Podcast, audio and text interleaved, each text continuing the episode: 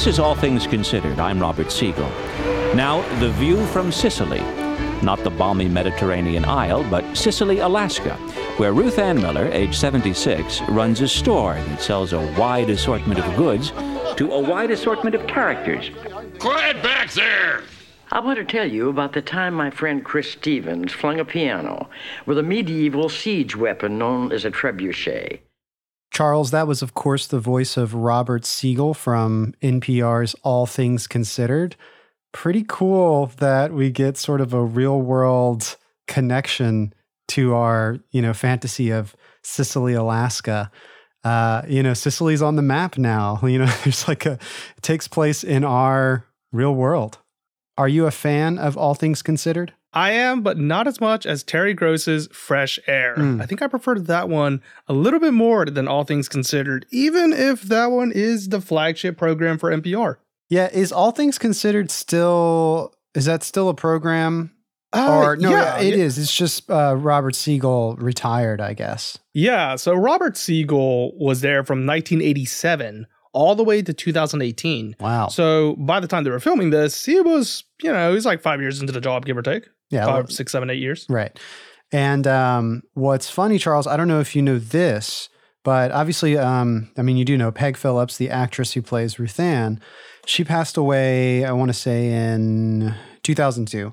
And uh, there is uh, there was a short segment on All Things Considered, um, sort of you know memorializing Peg Phillips and Ruth Ann on uh, on All Things Considered. Uh, you know when she when the actress passed away.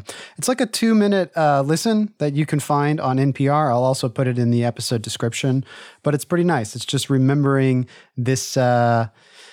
This strange sort of occurrence between our real world and the world of Cicely, Alaska that happened, let's see, back in 1995 was when this episode aired. I am surprised that they did manage to get all Yeah. things considered like the licensing for that. I, I have no idea how much that would cost, but I imagine it's must cost something. Like it can't be free. Yeah, I don't know. I mean, maybe it was, uh, I mean, it's, it's public radio, right? So I don't know if it's, uh, how do you put a price on that? It's, uh, Well, surely you have to license it. And so, like I, I don't think we could just like we can't just upload like an entire episode. Oh well, I mean, all things Ro- considered. I would imagine Robert Siegel would be. Um, yeah, I see what you're saying. Robert Siegel would be compensated as an actor, but then also, yeah, using the brand, I guess, uh, the name, all things considered. But I'm sure. Again, I think uh, I think Northern Exposure, as we know, was pretty popular back in the day. So they might have been pretty excited to do a little crossover. It's just kind Ah, of that fun, you know. True. It's just a little fun Mhm. little thing.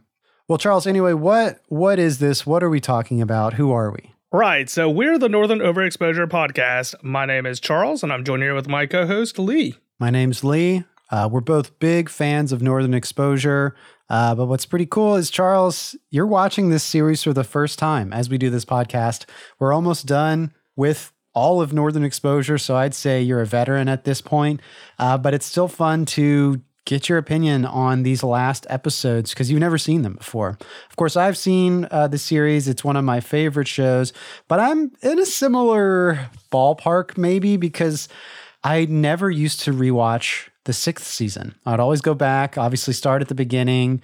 And I love even a lot of the episodes and like through everything through the fifth season, but just never really, never could pull the trigger again on season six. But I'm glad we are watching it now. I think we're getting into some, um, you know, I, I was nervous that this would be sort of a, a, a, pr- a pretty big slump, but so far the episodes have been pretty good uh, since Joel has left, which is pretty surprising. What did you think of of this episode today? Yeah, so I want to say that since we've come back from the break, the first one coming right off of it, which is Lucky People, was all right. Yeah, I don't think I Mhm. necessarily disliked it heavily, but I didn't think it was swinging for the fences or anything like that.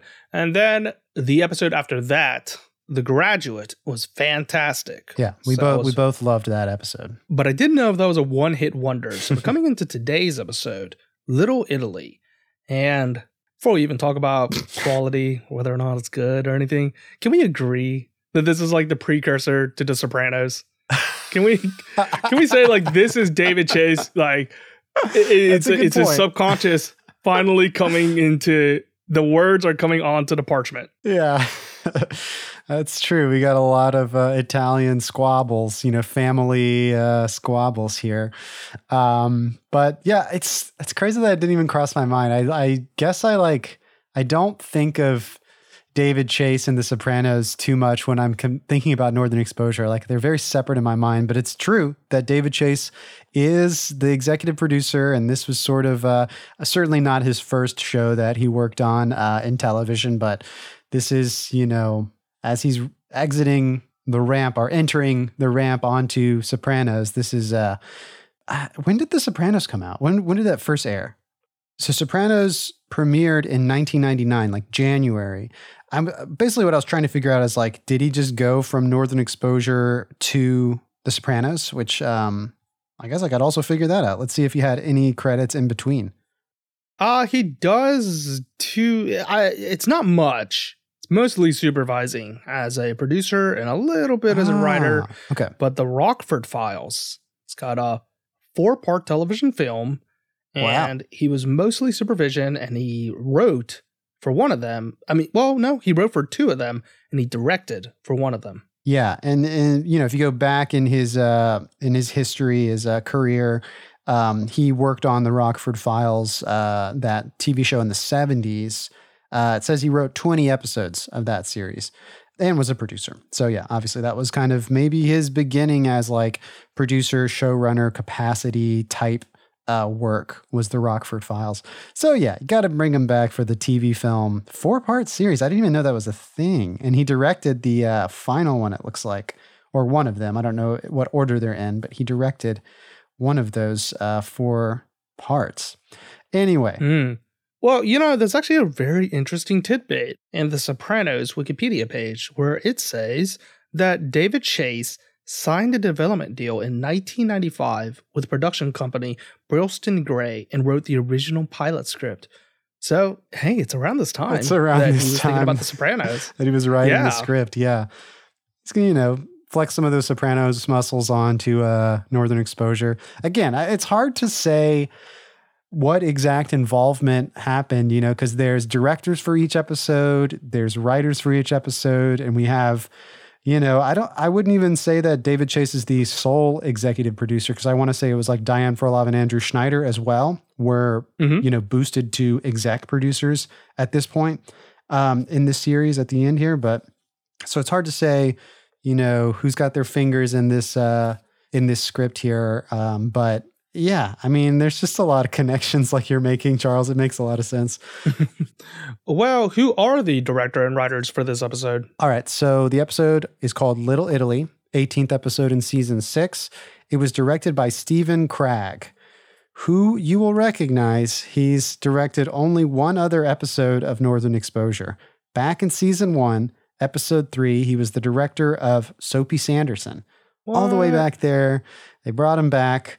We must have talked about him back then, but just to kind of uh, get an idea of his TV credits, I believe he's still working today, or at least, you know, up until quite recently, producing, um, directing TV. But at that time, during Northern Exposure, he had had experience with um, Doogie Howser. He did 11 episodes in total throughout uh, Doogie Howser, but he's uh, lots of other TV, you know, the, the Wonder Years, uh, Buffy the Vampire Slayer after um, Northern Exposure ended. Um, he did some Chicago Hope. Uh, there's, you know, he's all over TV. The writer for this episode is Jeff Melvoin, who, of course, we know all over the series. I'm going to list all of the episodes that he's written for Northern Exposure thus far. Let's see Dateline Cicely, Democracy in America, Crime and Punishment, Ill Wind, Love's Labor Mislaid, Cottage for Uncle Manny, Altered Egos, A River Doesn't Run Through It, A Bolt from the Blue, Una Volta in L'inverno, Fish Story, Lovers and Madmen, So Far So Good, Sons of the Tundra, and he still has two more episodes after this. So he's written all over the series, and some of those are really good episodes. Finally, the air date, March 15th, 1995. Well, all right. Looks like we got a director from season one coming back in super late into the game, and trusty old Jeff Melvoin. Is this his last episode for Northern Exposure? No, no, he's got two more after this. In fact, he actually Oh, co-writes wow. the series finale with um, probably Diane Frolov, Andrew Schneider, or is it Mitchell Burgess? No, it's Mitchell Burgess, Robin Green, and Jeff Melvoin. Mm, all right, we're getting the heavy hitters out there for the for the Mhm. series finale. Uh, why don't we dive into the episode then and start talking about it? All right. Well, the opening gambit is uh, Dr. Capra is leaving a house call. This uh, the whole sort of like movement of the camera and the action and the dialogue is, gives us a sort of um, rushed feeling. As he's like leaving, he's giving some instructions. You know, take this. Make sure you keep this uh, medication up. Keep track of that. Call me if like whatever occurs. Um, he's doing this as he walks over to his car, and just before he gets inside, he pauses, and the camera kind of swings around him as uh, you know this motion has just become quite still, and you can see that he's kind of like looking around. I think he even like smells, like sniffs something in the air uh, is around him, and um, another car comes driving by. It's Chris. Phil like flags him down and stops Chris and is like, "What is? Do you smell that? It's a it's a cooking smell. It's like onions or something like that. It's a uh, another example of Proustian recall here in Northern Exposure, where the smell reminds him of uh, his aunt Gemma's spaghetti sauce. I wrote down that he's not like crying in this scene. I don't think so. But uh, he's playing it like it almost feels like his eyes are watering. You know, it's like he's really he's really lost in this memory of the uh, the the scent. You know, ah, you were so close to that Zoomer slang. You, he was lost in the sauce. lost in the sauce, the spaghetti sauce. he's gonna get lost in the sauce, I think, in this episode for sure. well, I'm going to defer to you and all the cinematic techniques that they use because I want to ask a little bit more about that. You're right. It really is very dynamic when he comes out the house, has a very shaky camera feel to it. But surely they filmed that with a. Is it with a dolly that they would have filmed this, or is it hand cam throughout this entire time? Must be a steady cam. You can kind of see the horizon shifting a little bit. This looks like a steady cam Uh-huh. shot. Oh, okay. And whenever he gets, this is where I found it most interesting. Whenever he gets to that shot where uh, Phil is right next to his car, and the camera swings around to the front of it, and then stops right as like a pretty good close up on Phil Capra's face, he is blocked to the left, significantly to the left, and that allows Chris to come driving in all the way around, and the camera doesn't have to shift at all Mhm. because they gave so much room to the right. And I remember you telling me that there's like a certain term for this.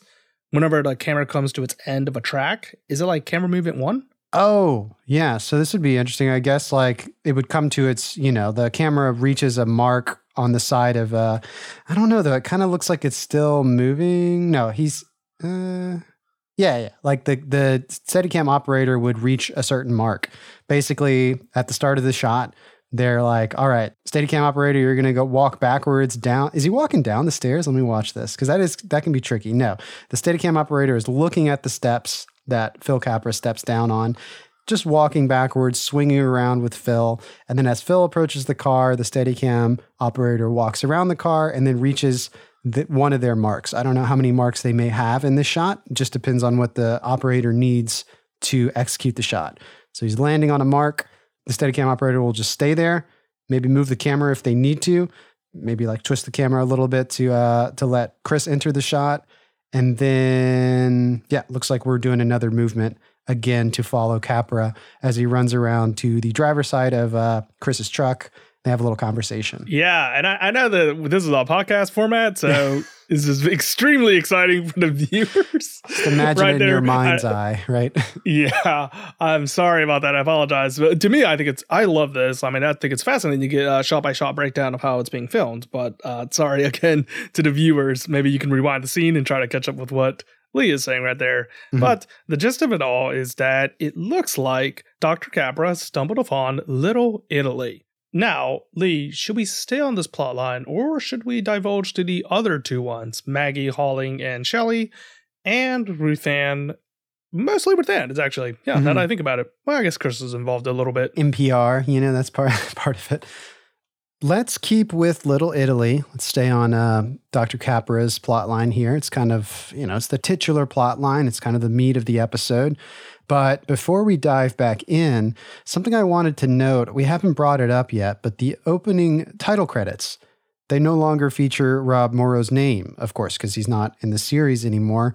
Instead, the first name we see is Barry Corbin. Thought we should just mention that. Um, so I guess like I'd have to go and compare and see, but I think like there's a shot that normally would say Barry Corbin on it, and it's just like a it, it's just a blank. Like there's no um I mean the shot's there, but there's no text on it anymore. So we got Barry Corbin leading the pack, and also Teri Polo and Paul Provenza get their names in the opening titles, which I would imagine uh, they've probably had before Joel leaves the series, but um certainly now they're they're in on the uh, in the main title sequence. Was Joel still on the opening credits for the past two episodes? again, we haven't been bringing it up. Like this is the first time I thought to check, but I would imagine after the quest, we don't see Rob Morrow's name. It just wouldn't make sense to show in front of the um, credits anymore. Uh, I will check. I'll check the next episode. Like maybe they. I don't think th- this probably also wouldn't make sense. But you know, if they switch whose name is first, no, that would be too much work. And also, I'm sure Barry Corbin's managers or whoever like got it in his contract that he would be first billed after, I guess. I don't know. um, yeah, that's actually a good question. Who do you think should be billed first after Rob Morrow leaves? Like Paul is taking the place, but obviously, you know, Phil Capra's taking the place, but obviously Paul Provenza is like more of a guest star. Mm-hmm. I guess now he's like he's a lead, but still. Uh, practical answer: whoever has the most talented manager. That's true. that that is what's going to decide it. I would have expected. I think Barry Corbin makes a lot of sense, yeah, as being like a bigger name. Now, like today, it's like John Corbett is kind of like the biggest name to come, uh, you know, from Northern Exposure after Rob Morrow. Janine Turner, I think, would have made sense to to put up there. But Mhm. again, yeah, maybe just uh, Barry Corbin's got that good uh, that good manager. Anyway, uh, let's dive into the plot uh, of Little Italy. That plot line with Phil um, kind of opens up with Phil in his office giving Maurice a shot. Don't know exactly what it's for. So probably some immunization, you know. Um, and he continues to uh, talk about this smell that he that he experienced the other day and uh, how it brought back his memories. Maurice pretends to have no idea of what Phil could be talking about, but there's like a moment when Phil steps away, and I almost think it's it might be a rack focus, but there's definitely like a shot where Phil exits the shot, and then Marilyn looks at Maurice like they're still in the shot, and Marilyn kind of shoots him like a knowing glance, as if you know Maurice doesn't want to talk about something. Basically, the the whole thing is uh, Maurice is trying to keep this Italian restaurant that he likes, um, this Sicilian, sorry, this Italian restaurant in the town of Cicely, uh, Cicely, Alaska. He wants it to remain a secret. Um, but there's a, a few bits of key info we get in this opening scene. You know, finally, I think it's Marilyn who who says there's a little Italy uh, in in uh, Cicely. There's four Italian families here. Apparently, there used to be five, but the four are the Cusamanos, the Grippos, the Trepanis, and the Macellos. We've definitely heard the name Grippo before. Pretty sure Connie Grippo is mentioned. The name Connie Grippo and Lowell Grippo. Like they probably call into the radio station or people just, whenever they're like reaching for a town's, the name of a townsperson, they say like Lowell Grippo or Connie Grippo. So I'm glad that we actually finally see. I feel like that. Uh, did you recognize the name, Charles? Yeah, I recognize Low Grippo. Okay. Definitely recognize him. For as for the other Italians, no, I, I don't recognize them at all. I wanted to quickly come in and say that I don't know if that's a rack focus. The Okay. scene that you pointed out, it's uh, timestamp 226. And the reason why I don't know is because Maurice's face is in focus. But then when Marilyn shoots him that knowing glance, Maurice turns his head to Marilyn to also look at her. Mhm. And when he turns his head, it's hard to know whether or not that's in focus or if it's just the fact of him turning his head that allows uh It allows to like fall to out like- of focus. Yeah. Yeah, so I think it's a little bit hard to know. It is a. I just looked at it. It's a rack focus. It's a rack focus. It's kind. Of, I'm also watching the DVD rip right now, so I. Mhm. It's hard to really see. I'm sure like the Blu-ray version would be a little clearer, but um, Mhm. yeah, it's very minimal. It's like not a. It's not a. Um, it's not a very uh over the top rack focus. It's purely just like, you know, Maurice turns his head to look at Marilyn, and then the camera focuses on her. So it's not like Maurice is thrown completely soft, you know, completely like blurry, you know. Uh, Um, it's just like the camera has to like has to focus up a little bit, uh, be, just because the depth, like they're so far apart in that uh, Mhm. depth of focus. How do you actually effectively pull it off? The rack focus is that just naturally what will happen if you just focus the lens, like the focal length of it, to try to get onto Marilyn? Yeah, you have to kind of like turn the lens to focus. Mhm. And I mean, obviously, it is an effect, but it's also sort of out of necessity because a lot of times, especially because Marilyn's further away from the camera than Maurice is, Maurice is close to the camera in this shot. Mhm. The camera just actually can't put those two things in focus at the same time because their Right, depth, right. Mm-hmm. they're on different planes. Um, I mean, it can be done with certain lenses and with certain light, um, but maybe there might be some instances where it's impossible to put two objects uh, in focus if they're split apart like that. Um, along What is the it called then?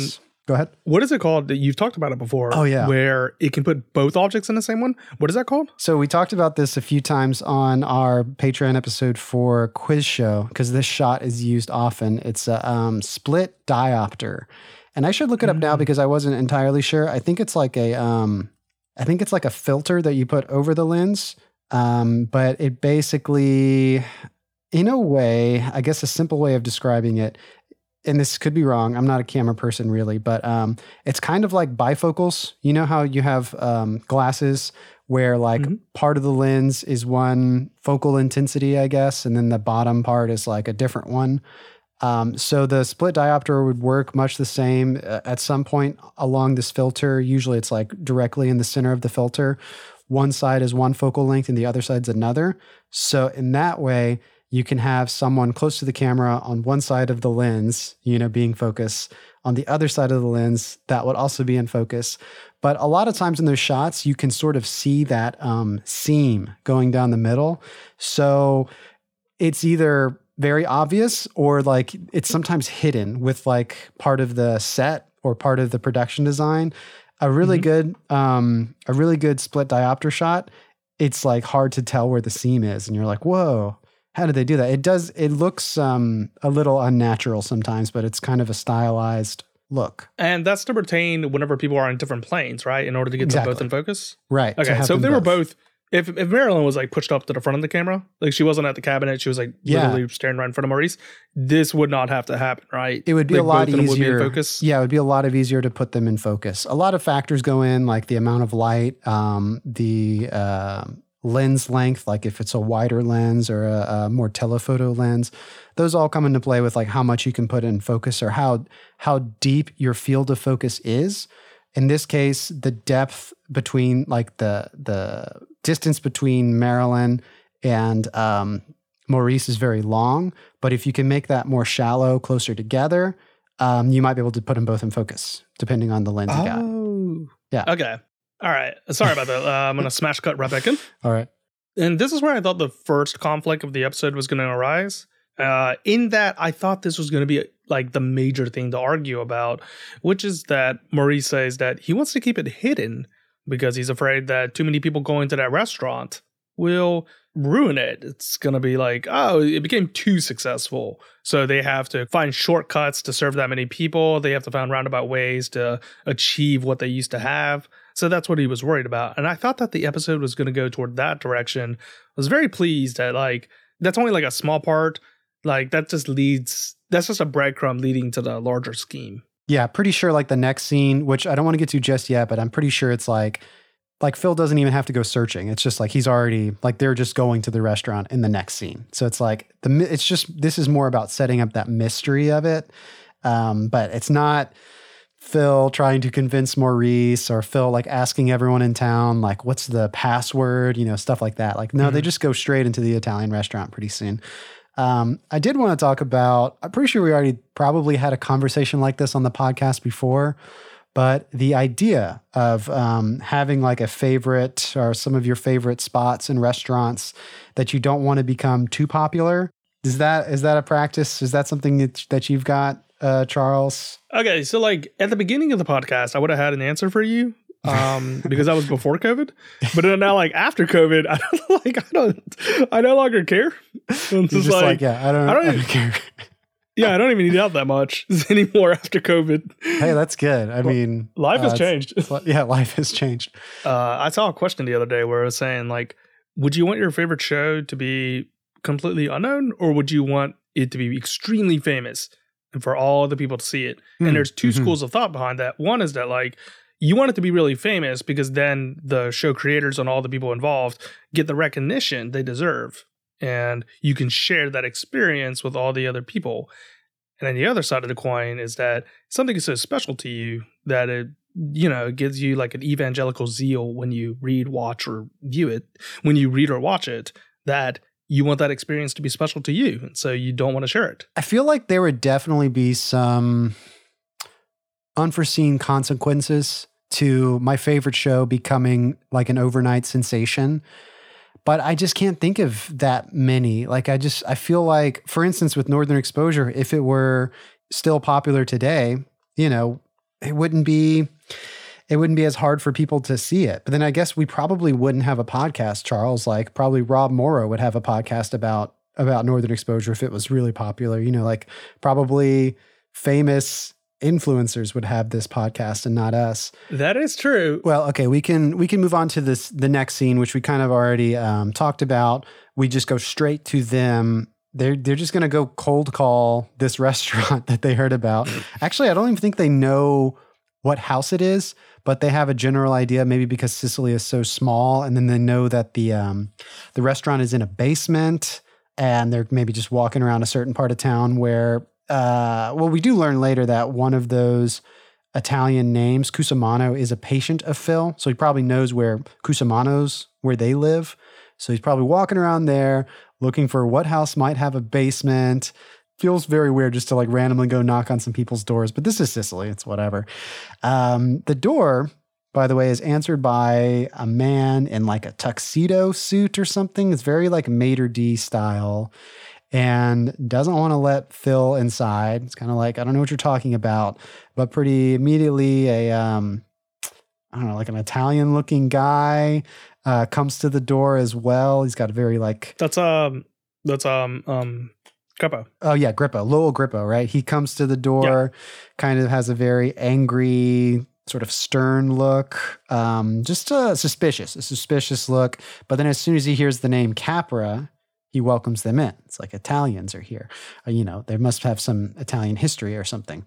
Um, very fancy inside. I really like the low light, the candles. There's a sort of a calming music in the background.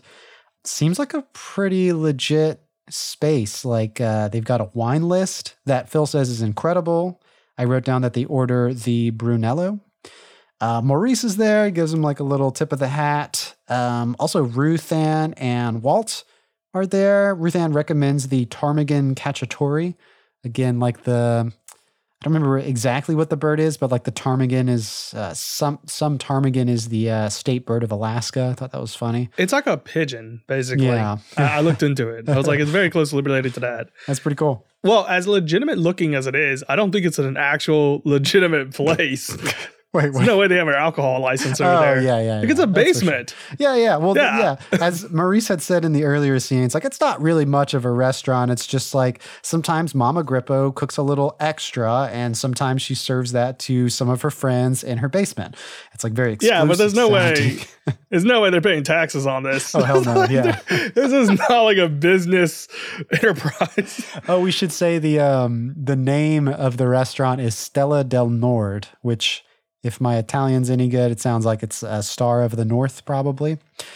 Um Oh. I wrote down, oh yeah, I wrote this down. I thought that this is a pretty cool sort of bit of world building, sort of late in the series, you know. Example, uh, we have like the the laundromat that comes in season five, I want to say. And it's like, wait, has the laundromat been there this whole time?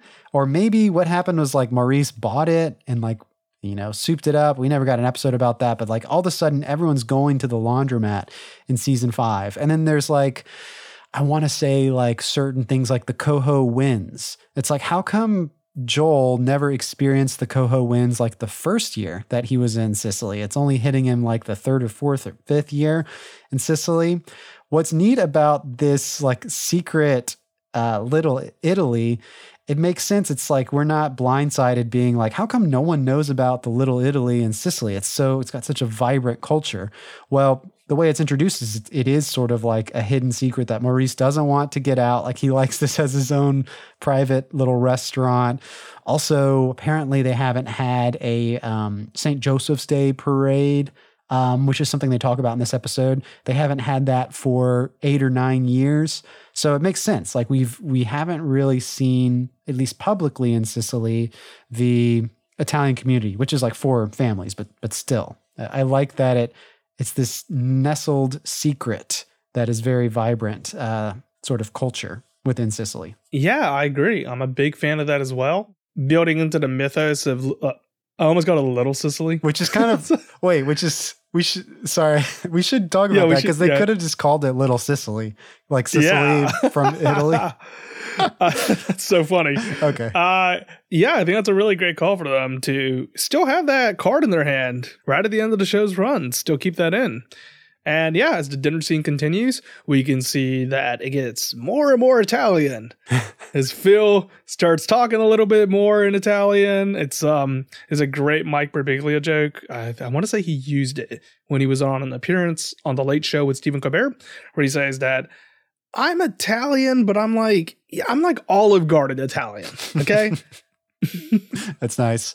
Yeah, t- uh, Michelle in this episode says like you don't speak like uh, you speak Italian, all right? Yeah, like restaurant menu Italian or something like that. yeah, and and they bring out like all these uh, foods and things related to Italy. yeah, We can obviously see it's having a positive impact on Phil. He's having a great time, and he invites Lowell Grippo to thank him for this by giving him his favorite cigar. And they sit down and just start reminiscing about their roots, about their family heritage in Italy. Yeah, there's also like a a little moment. I didn't like read too much into it. I wonder what we can interpret from it. But um the at the very least, I thought it was interesting. We get like um I think it's like the maître d'. He's like sitting down eating himself, like maybe taking a break, uh, having a little having a little bite to eat, and he starts speaking Italian to an older lady there. Maybe that's Mama Grippo. Mhm. Um, and they're speaking in Italian. It's subtitled, and they're just talking about um, a beautiful Kwakiutl deer mask that they saw in Sleetmute the other day. Just different um, artisan wares and things like that.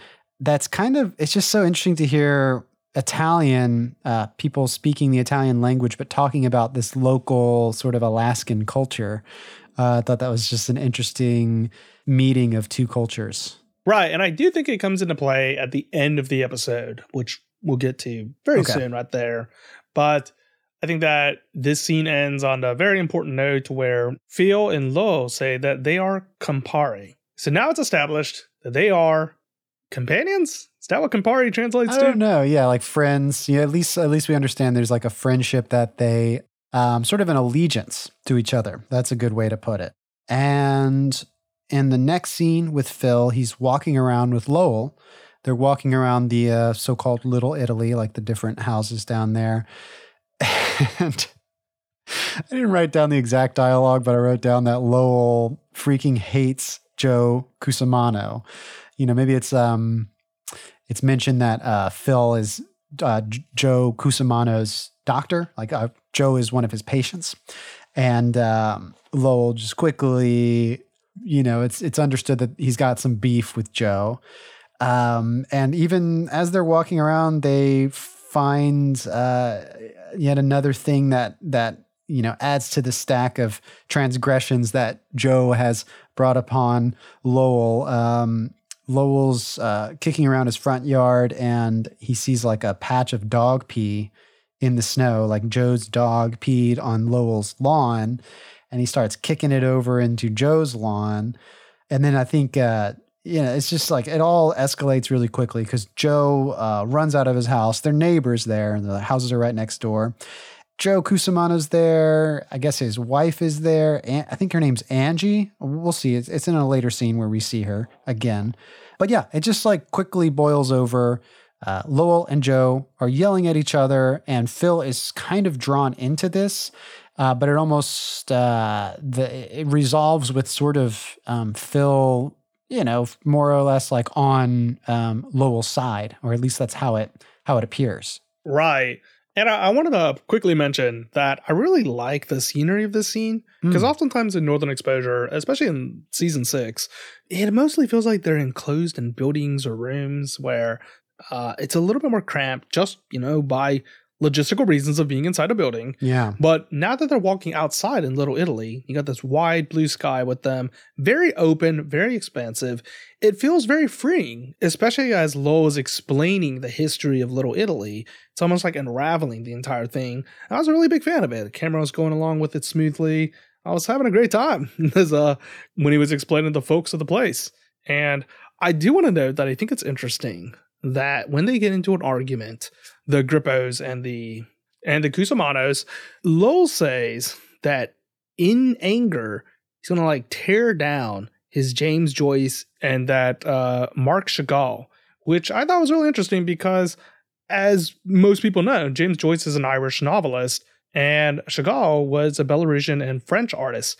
I think he's insinuating that Joe is not really Italian because he's saying that, like, oh, Hmm. well, you like Joyce, you like Chagall. Those aren't Italian things. Yeah. Get out of here. That's interesting. Yeah, that that's definitely what it is. It's like you're venerating these uh, artists of other nationality. Like you should be celebrating Mm-hmm. Michelangelo. And sorry, that's just like trying to think of a generic. like I don't know. I'm not. I'm not cultured. Um, but you know, like you should you should be celebrating those Italian artists instead. Uh, that's Right. good. That's good. That's what I yeah. I, think I kind of let that fly over my head. also, this this scene it reminds me so much of the intro scene of Borat. You know where he goes and he gets like infuriated at his neighbor. yeah, that's pretty good. Yeah, he's- we could probably put the soundbite right here. He is my neighbor, Nursultan Tulyakbay. He is paying my I get a window from a glass, he must get a window from a glass. I get a step, he must get a step.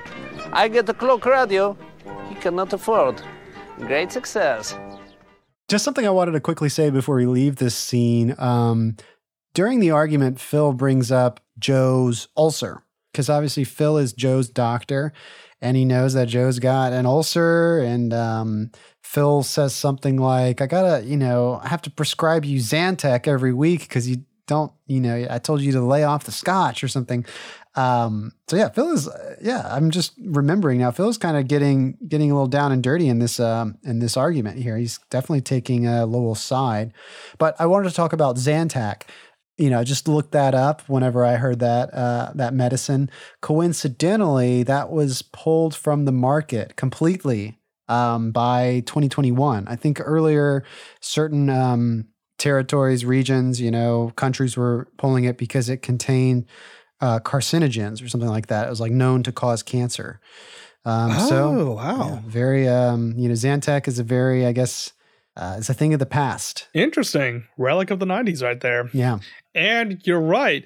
Phil is definitely more on the side of the Grippos because when we get to the next scene with him and Michelle, he, he's just recounting what just happened that afternoon and he's totally on his side. Whereas Michelle is saying that they should settle it out and apologize and, you know, try to handle this like civilized people. And this is also where we see that Phil has become more and more Italian. And Michelle makes the note that, like, you get like this every time you watch a Martin Scorsese picture. I think it's hilarious. Pretty good. It's a great line.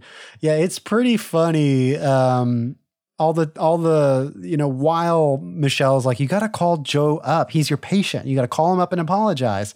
As she's like trying to convince him of that. Um, Phil is just kind of like looking through some CDs in a cardboard box and he pops something into his like hi fi and starts blaring like opera music. And he does like the very generic, like la la la la la la. Like, like he just starts singing as Michelle's trying to get a point across. And he almost like he has to, it's, I think it's pretty comic. Um, Phil is like singing and then like immediately like has to cut himself off and be like, no, it's it's not like that. You know, you don't understand.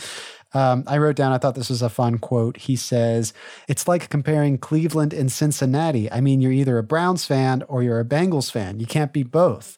The idea here being like, you're all Italian here, but um, Phil's like, no, no, no. He's from, you know, the boot and we're from like the knee or whatever of Italy. Like, it's like, we're, we're completely different parts of, you know, completely different families. Yeah. And he says all this while calling him a cafone, Hmm, which is, uh, I looked that up, means buffoon or peasant. nice. And he's trying to cook up some Zeppela.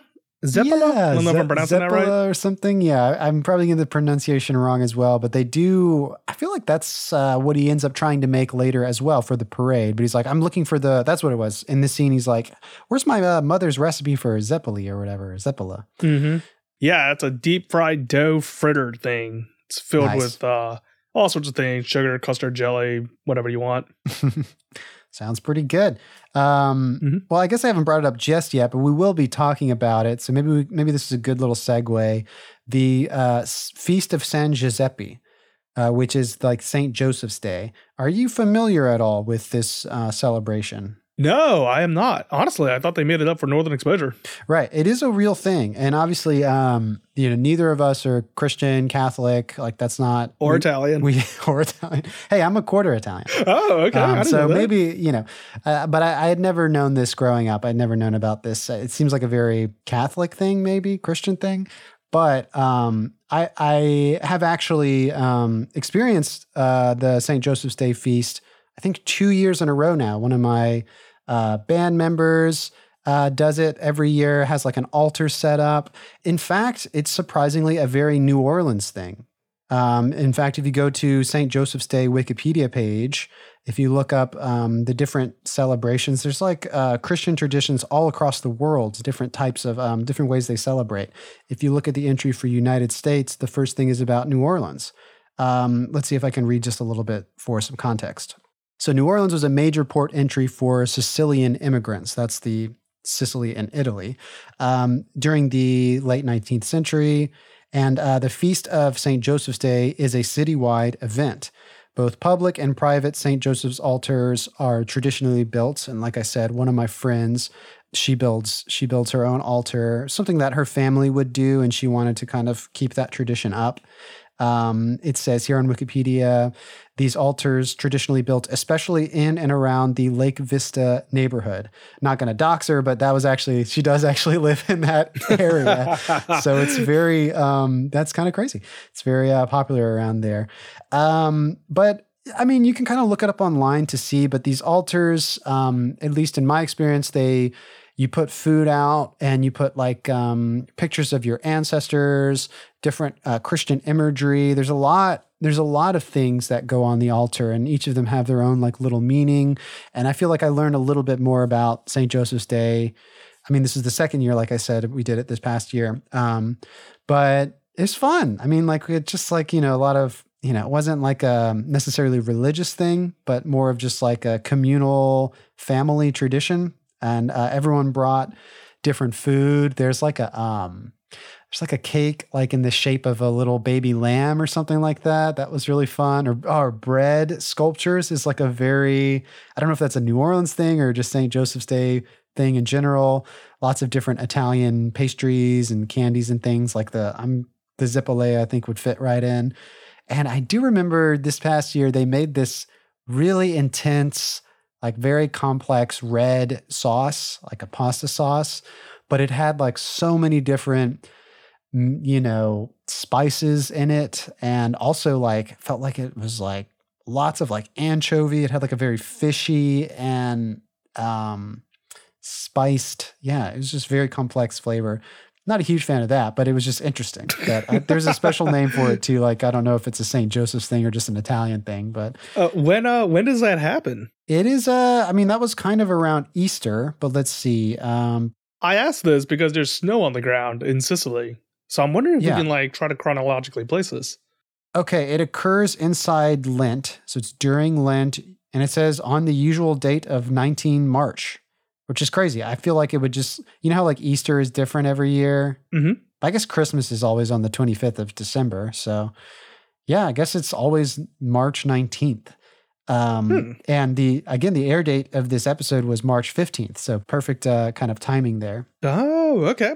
All right, well, let's move on and see how this feast plays out. We see Ed in his substantive role in this episode, which is being a soundboard for Dr. Capra, for them to exchange Scorsese lines right there. Pretty good. Yeah. They, I feel like this is not the only scene where this happens, but they're like quoting, I want to say it's all De Niro impressions from Cor- Scorsese movies, but it might be just various characters.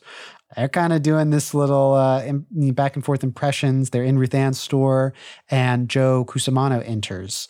And there's a very dynamic, uh, stylized sort of staring contest between Phil and Joe. There's like the extreme close ups. And I believe this is one example of like a very obvious rack focus, I want to say, Mhm. happens in here where we like throw everything out else out of focus and we just see Joe Cusimano's sort of glaring. Yeah, I've expressed this before on the pod, but I am just, I think extreme close up of eyes in live action, it, it just looks odd. It looks off. Just something that's very strange about it, which I look at it Yeah. and I know they're trying to convey grave seriousness in the scene, but I uh, I can't buy it. And it's Yeah. not like it's silly or funny. I'm not saying that. It's just when I look at it, it just seems off. It's very stylized. Yeah, it's like not super realistic. Like when are you ever that close as a person? You'll never get like that close to that, you know, that person, you know, someone's face like that. But I guess the intention of the director is to be like uh, point out like they just want you to stare at that person's eyes. Like that's what's important. This uh Mhm. this sort of locking locking uh um staring contest that they're having. So yeah, but I mean, I also agree. Yeah, it kind of feels to me. It always feels like um like comic book or maybe animation. That makes a lot of sense. Uh, kind of anime or something like where you go really close on on someone's eyes. But um, Well, those make sense because their eyes are allowed to be a lot larger than their faces, so Mhm. it's more expressive. Whereas, you know, in human beings, the eyes are like it- you just have to really stare into it. And, Yeah. uh, I don't know. I, I'm not buying it. And while I may not buy it, uh, we see that Joe is buying things because he buys a half pound of provolone cheese and let me see if I can remember it. Oh, I got it. A ream of computer paper. okay, there you go. um, that's pretty much it. They kind of they don't settle anything here. They're just kind of like the beef is uh, is strong. The next scene is Michelle. She's out in nature, uh, photographing a. I want to say that's a woodpecker. I don't know if there's like a specific type of woodpecker. She snaps a little photo and she's ready to leave, but her car won't start. And someone drives by quickly. Uh, you know, thankfully Michelle is able to flag them down, and it's Angela Cusimano. So that's you know we learned that this is, uh, or I guess we may have seen her in that previous scene where they're fighting on the lawn. I can't remember, but um, this is Joe's wife. So because the Cusimanos have beef with the Capras, she's not going to give Michelle a jump. Um, she's gonna, she's like, I don't think we, I don't think I can help you, Michelle. I'm sorry. Like she starts to drive away and she's like, I'm to call, I'm to, you know, I'll stop at the service station ahead and I'll let someone know that you're out here.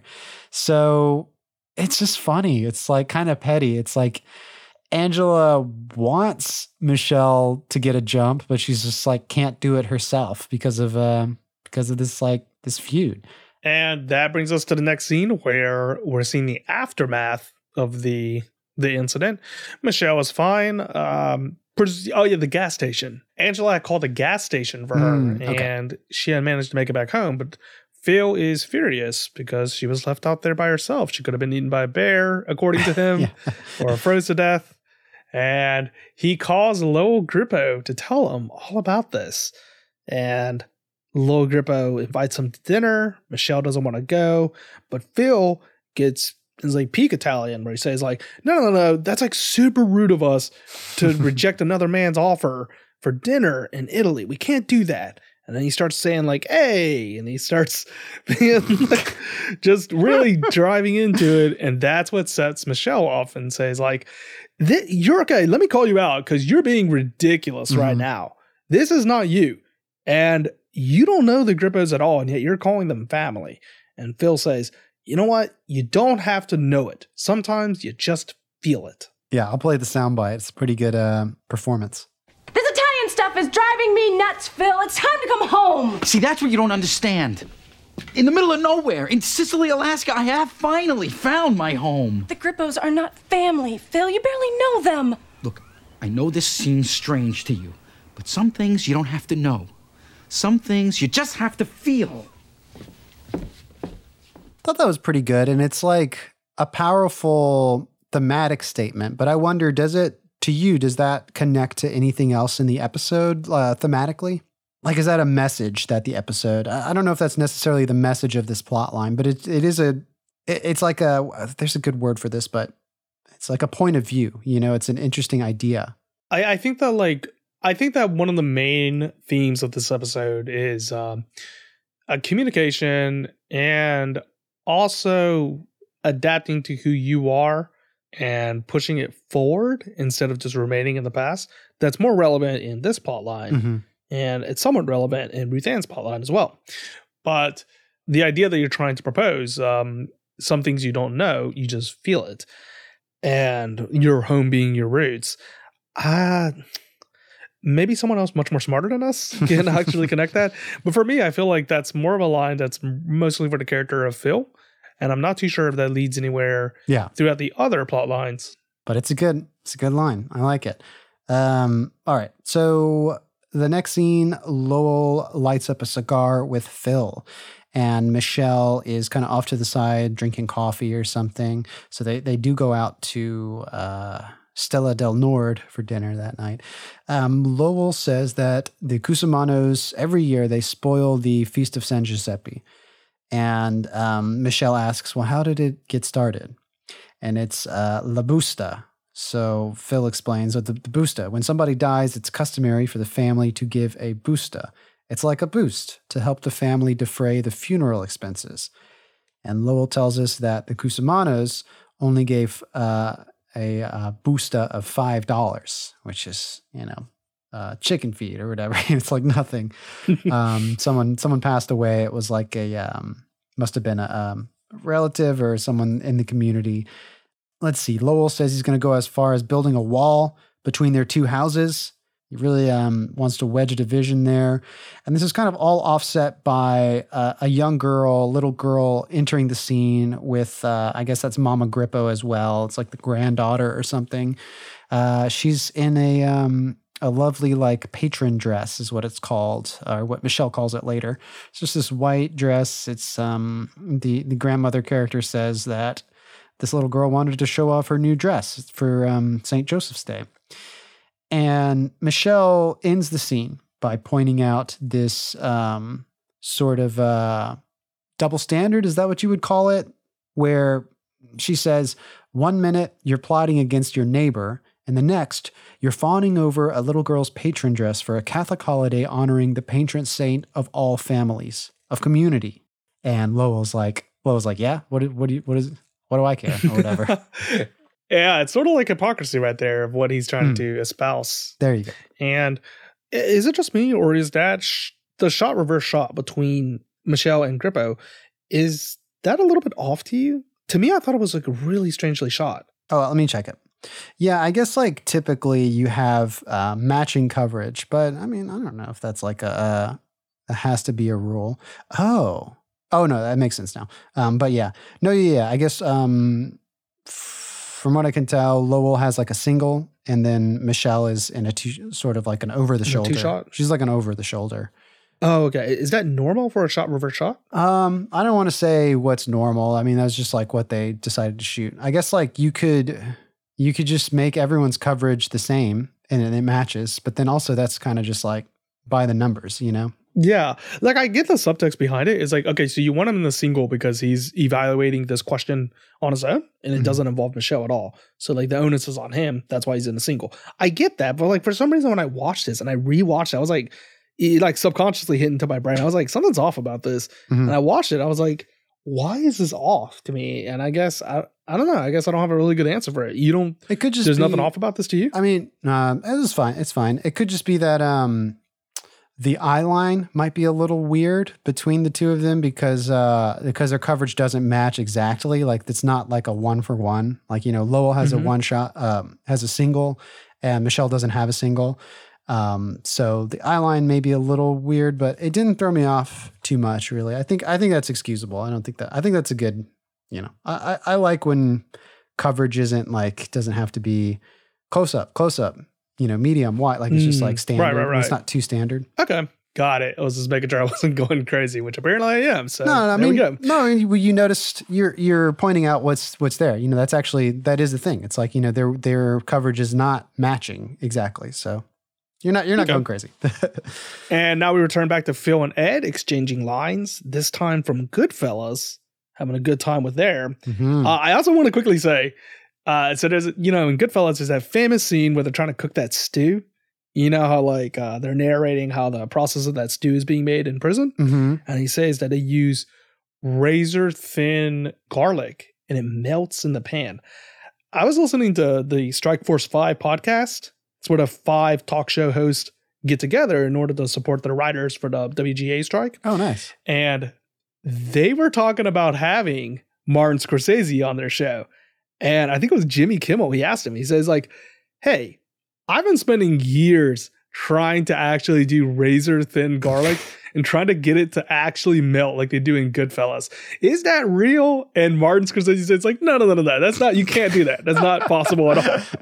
yeah, I think binging with Babish did did that on an episode. It doesn't. It you know he did. You I think he recreated it. You know using a razor blade, but it doesn't. You know it doesn't matter if you use a razor blade versus a uh, you know just like a sharp like a knife. knife. Yeah. but it's cool. It's such a. It obviously has such a lasting. It's, it's a lasting image for the characters of the show, and then even the talk show hosts of today, like thirty years later. Um, so yeah, True. And well, they're having a good time reciting the lines, and then Marilyn comes in and says that uh, Joe has actually canceled his appointment. And this is where I actually kind of like Phil because Phil doesn't say like, "Okay, good, screw him." Like I don't want to, I don't want to treat him. Phil is like, "No, like he needs to come in. yeah. He has a serious problem, it's a medical condition that will not be solved on its own. He needs to come in and see this. And he, if this was like a perfect world and he was a perfect character, he would, of course, drop the, you know, the feud and be like, all right, I'm going over to his house. I'm going to go treat him, yada, yada. But because he's an imperfect character and there are flaws within them, he still doesn't go to that next step. Like Yeah. he acknowledges that this is wrong, but he also says like, uh, I don't have the the gumption or like the courage to put this away. yeah, this is the moment where like he's got clearly like two sides that are there's a dissonance like between him wanting to be part of uh, an Italian family to somehow reconnect to his past as an Italian family. There's that, and then his idea as like, I mean, I'm a doctor, like that's me, like I help people. I made, I swore an oath. Like, how can I do both of those when when we're in this situation?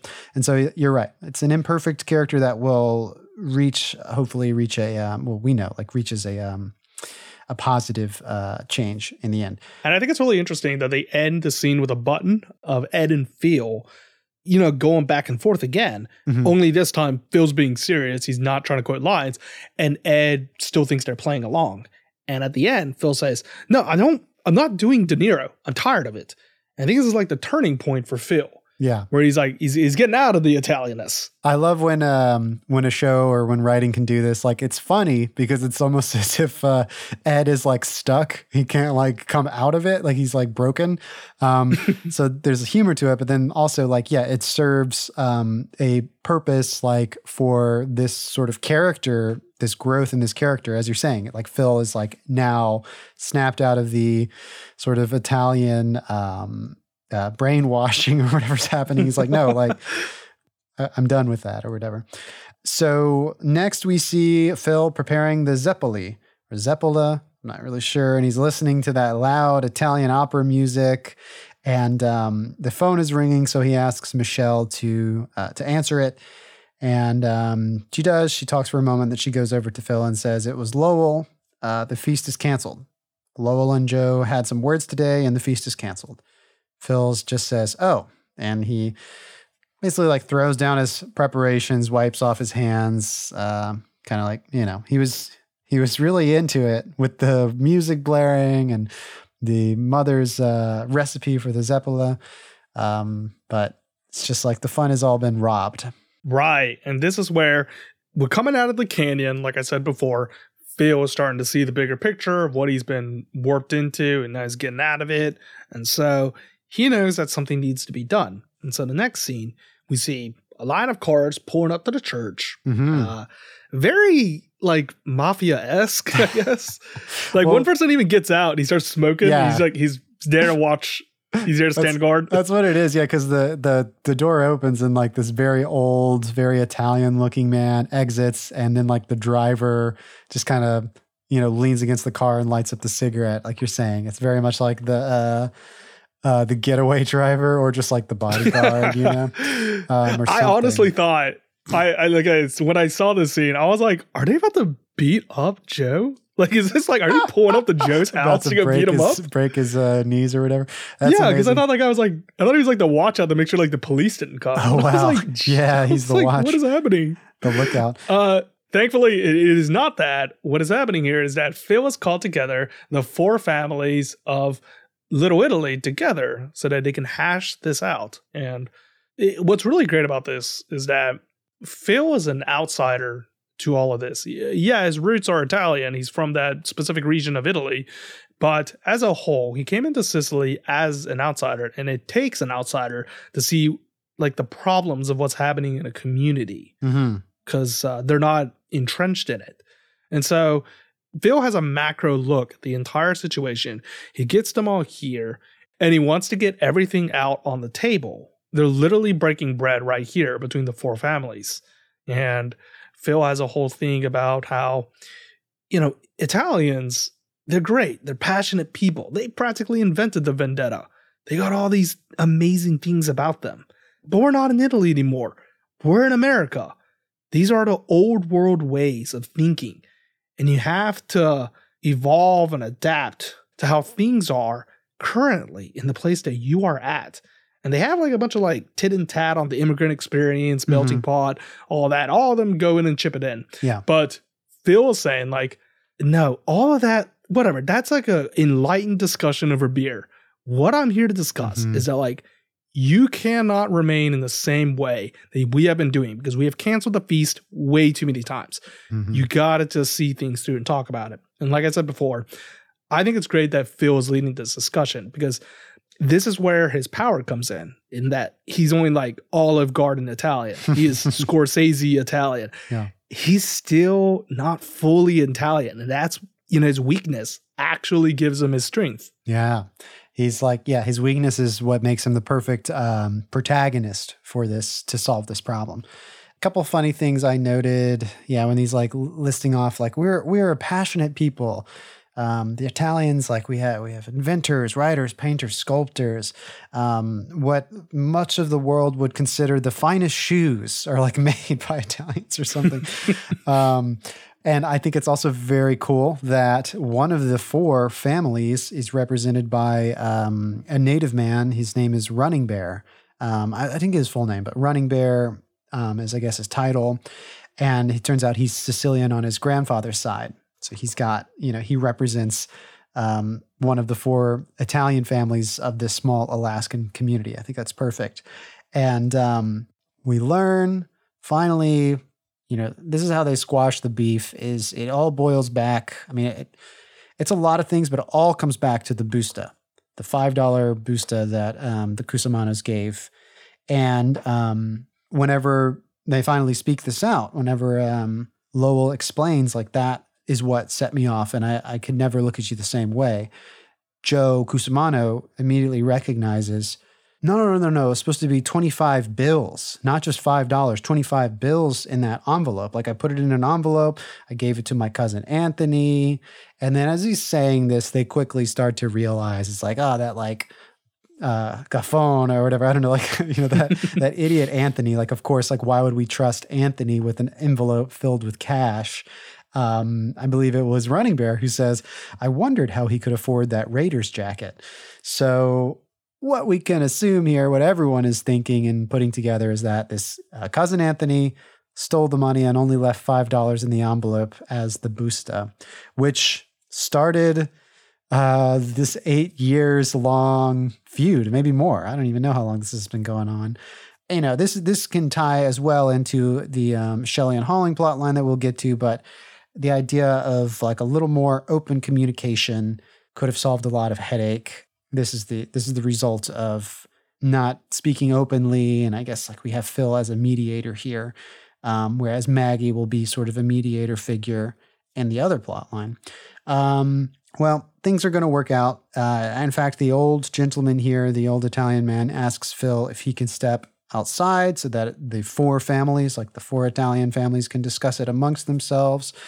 And I don't remember, like Phil, I feel like he says like, of course, or like great, or like yes. But the idea is it's not it's not like terrible that they're like, okay, Phil, get out of here. You're not, you don't belong. But it's more like this is good. Like he's already set this healing in motion. Like this is where they need to be. hmm And presumably they settle out, uh, bury the hatchet right there. Mhm. And I really like how it resolves in that Phil is anxiously waiting for the results outside the church. And then they all step out to be like, all right, business is finished. Mhm. And then the old man, the most Italian looking of them all, comes to Phil and speaks to him in Italian and presumably tells him the result of what just happened. And then Phil shakes his head and he's like, all right, that's good. Great. Mhm. And I, I think it's really important that it kind of ends with uh, this fella speaking in Italian and not English Mhm. to tell him.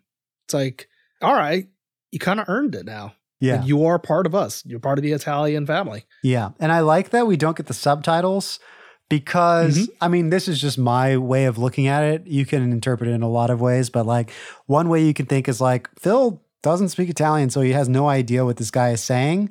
But the fact that he's speaking Italian to him and the fact that, uh, oh my God, this is the quote. It's like, uh, you know, some, some things you don't have to know, some things you just feel.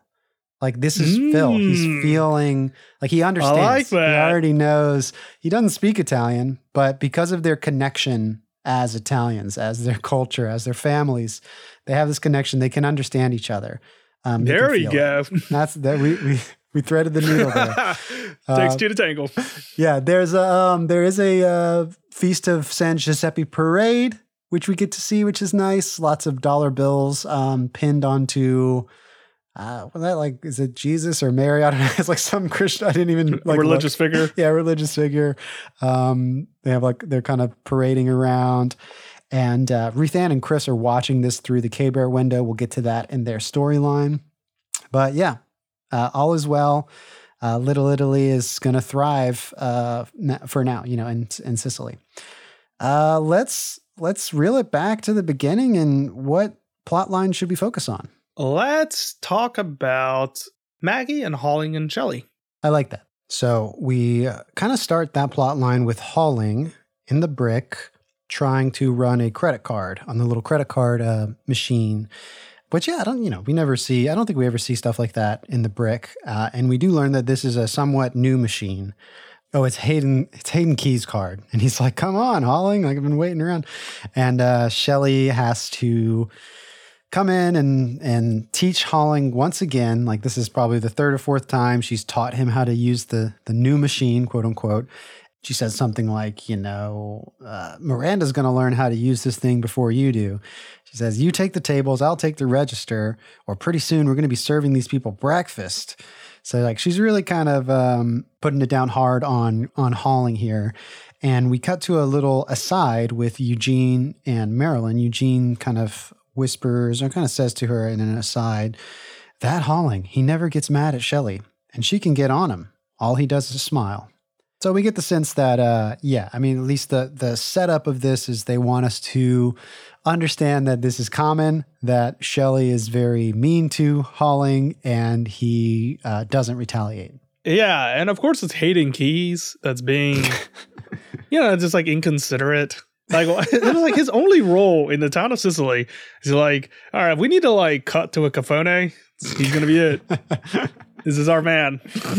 and yeah, that's basically setting up the scene. And initially, when I watched this, I thought that they were trying to do a parallel between the brick and the Italian restaurant because they were trying to make a statement about how Ah. success ruins you. So I was like, oh, okay, is this like where the plot line is going? But no, it's just like a little setup to Shelley and Holling's problem, which is going to be exasperated in the next scene. Uh, like 10 minutes down the road, actually. It's quite a while. Right. Where we see them back at the brick and and they're trying to set up for the Giuseppe feast. And there's these little flags that Holling likes to use to put up on the tables. And it turns out that Shelley actually threw them away last month because, well, they were taking up room. She thought there was too much stuff. He's too much of a pack rat, keeps too many things. But she didn't tell Holling that. Yeah, I mean, she gives the excuse. It's like we haven't had this uh, feast in over eight years, and always gets canceled at the last minute. So, like, why are we hanging on to these decorations? Um, but Holling, I don't know if he made this clear to her, but he definitely really liked those decorations. I think he would always. It says he was always um, put them up. You know, he'd always decorate for it. Um, he ends up having an outburst uh, because of this, because uh, he's so angry. He like kicks some crates, um, knocks over like some trays or some muffin tins or something like this, like some metal trays, and he punches the uh, taxidermy moose head off the wall. And um, he just says, "I'm fine. I'm fine." You know, like even though he's clearly not fine. like anybody could see. It's like he's clearly not okay right the here. Whole, yeah, all the people in the brick are you know, their attention is now on him. Right. And that tension is still kind of followed through on a next scene between them, which is again back to the brick, where Shelly acts as a patron. And she says, I would like to order one tequila sunrise, please. And Holling uh, coldly serves it to her and says, If you're expecting an apology from me, you will not be getting this. And they kind of trade back and forth between the two characters, but we can see that, like, it's not going anywhere. Yeah. Shelly wraps her nails on the bar, like, come on, pick it up, pick up the speed. And Holling says, I'm waiting for an apology.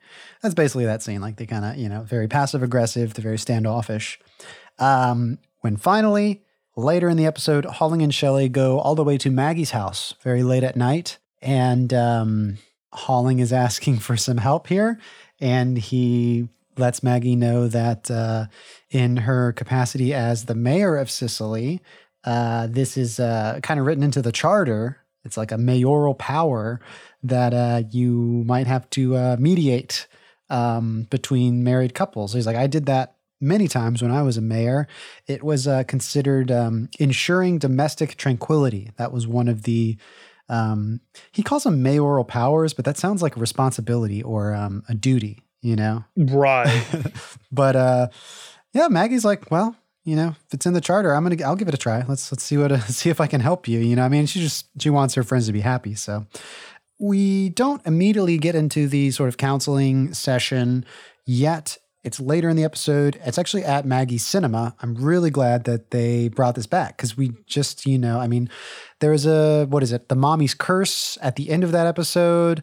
Um, Maggie is thinking about maybe buying the old cinema that closed down. And then just last episode that we watched, The Graduate, she opens up her cinema. So like I'm glad that they keep that running in this episode. Um, she's there because it's short staffed. So she has to work the lobby while also giving counseling to Shelley and Holling, who are there with her, like in the lobby. And Holling starts complaining about uh, Shelly not returning videotapes. Um, just he starts listing a bunch of different things, and um, Shelly's more interested in the movie. Like she starts peeking into the little cinema, like looking behind the curtain, what's playing. It's it's just kind of like we get the sense that Holling has a lot of he has a lot of issues with how Shelly is acting, but he hasn't ever said anything to her because Maggie's like, uh, okay, well then what did you tell Shelly then? Like when she did that, what did you say to her? And he's like, oh, nothing. Um, so we get our first little exercise where Maggie says, pretend that Shelly's not here. Tell me what you would like to tell Shelly. And it's hard because Shelly is there, and Holling sees that, and Shelly sees that, like they're they're there, but Holling does it. He pretends that she's not there and he says, Sometimes you make me mad. And then I can't remember, is that is that the end of the scene? Does anything does like Shelly say anything to that? No, it actually just ends right there. Okay. Yeah. I do like that set dressing, like you mentioned. Like he goes back to the movie theater and it, it's just a really cool shot right there. It's like, okay, so this is actually a way better decision than I'm having this conversation in Maggie's home. Yeah. And while the conclusion is very basic, I do have to give props to them for having the wherewithal and the forethought to be like, okay, let's have this all happen in Maggie's theater instead of just being on this boring couch. Yeah. And doing this uh, same routine because we, we kind of know what's happening here. There's no tricks or turns that's happening mm-hmm. really in this plot line. And we can see it come closer and closer to its resolution when Maggie pays a visit to Shelly at the brick. And we get a little bit more insight into what's happening here in that Shelley is aware of what she's doing. It's not like it comes out of negligence. It's not like she is not understanding of Holling's emotions. She is just kind of taking advantage of his easygoing nature. Mm-hmm. So his emotional vulnerability is opened up to her so that she doesn't have to own up to anything. And Maggie says, Well, I suggest that you actually sit down with him and let him air his grievances with you. Yeah. She says, You're knowingly taking advantage of Holling's emotional responsibility. It's not a very healthy pattern. And she says, Yeah, she's like, I think you should let him air all of his grievances and then apologize to him. Shelley hates apologizing, she says. She hates to apologize. She feels bad that she's doing it, but I think her discomfort apologizing outweighs the bad feeling. It's just so easy to, because Holling lets it slide, it's just so easy for her to take the easy road of just not apologizing. So, um, Shelley does sit down with Holling later in the episode, in the next scene um, that they're in. They're sitting at a booth in the brick, and he says to her, Are you sure you want to do this? She says, Yes. And Holling has like a pocket notepad where he's got all his notes written. And he's like, Well, um, there was the videotapes. You know, he starts, he flips through the pages. And I think it's really cool. It's um because it's kind of funny. Shelley's apologies are kind of like struggled. It's one way to describe it. Like they're not necessarily uh, full hearted, you know, it's like hard for her to get a very earnest apology. And Holling can kind of see this. Uh, but again, like he kind of lets all this stuff slide. So he's just like, I'm just to tell you all the things. And I think he, at least to me, my inference of this is like there's something in his performance and his look that tells me that he can see that she is understanding that this is an important uh, thing to happen, even though she can't really, she's not really giving like a full hearted apology. The fact that Holling sees that she understands that it's important to him, I think is really meaningful to him as well. Right. Uh, overall, I would say it's an all right plot line between these two. It's not like Yeah. it, it, it happens as we think it's going to happen. Mm-hmm. Each story beat occurs where it logically would, and we all think to each other like, "Oh, okay, this makes sense. I see what's happening here." It, it's not like a huge dig against it, but I'm not going to give it like huge props. It's yeah, no, it's a very simple. It's not over the top. It's not um what's the word I'm looking for? But it's just like a very um just a very like typical sort of misunderstanding that can happen between people. And I think it's cool that they point out, you know, it's like it's not a very healthy uh relationship, you know, a healthy pattern. So, you know, it's just like um it's just not like overly fantastic. It's just kind of realistic, you Mhm. know, kind of mundane in the same way. But um, but yeah, I, I won't knock it too much. It's it's fine. Mhm. Let's talk about all things considered. The way we open the soundbite of this episode, Robert Siegel presents Ruth Ann Miller. She uh, she has a story for all things considered about uh, Chris Stevens and his uh, piano fling, obviously from um, the season three episode "Burning Down the House." You know, we get this wonderful. It's kind of cool. There's a there's a lot of uh, cross dissolves and sweeping camera moves. It feels very like sort of like a storytelling montage, which is you know it's what. She's telling the story, and um, the the a lot of the cast are united at the brick, kind of listening to the radio program. They're cheering. Uh, yeah, when it ends, they all cheer, and Chris uh, busts in through the doors and shouts her name, Ruth Ann Miller, and he blows her a kiss. Uh, it's just like, yeah, it's a, it's a great success for Ruth Ann and for the town of Cicely to be on national public radio. Right. And this is where I thought the plotline was going to be really interesting because what happens next is the fallout from this uh, extremely successful radio spot. Uh, everyone's going to the store. They're complimenting Ruth Ann on her job, on her piece, and how it's really painting a beautiful picture of Cicely. And Chris comes in and says, like, yeah, you know, you did a, a fantastic job. And some people, they really dig the thematic subtext. And Ann says, well, what do you mean by that? And Chris elaborates and says, well, you know, like the flinging of the piano is, is kind of resembling Christ and the rebirth of him. There's a lot of things going on here. And Ann says, no, I, I didn't imagine that at all. That's not why I wrote the piece. That's not what I was trying to imbue into it. I was just trying to tell a story of a very funny, wonderful anecdote that happened in our town. And I thought that we were about to have a conversation about authorial intent. I Mhm. was like, ah, this is going to be very fun to have. That was right pretty here. good. We I, I would have liked that episode, yeah, a lot. But I also think uh, we got we got a good bit of that sort of in the graduate what we just watched. So I do like where this goes too. Um, though I think I would have liked, yeah, I would have liked both of those. Uh, both of those. I just like that they're kind of focusing in both of those examples that we're talking about.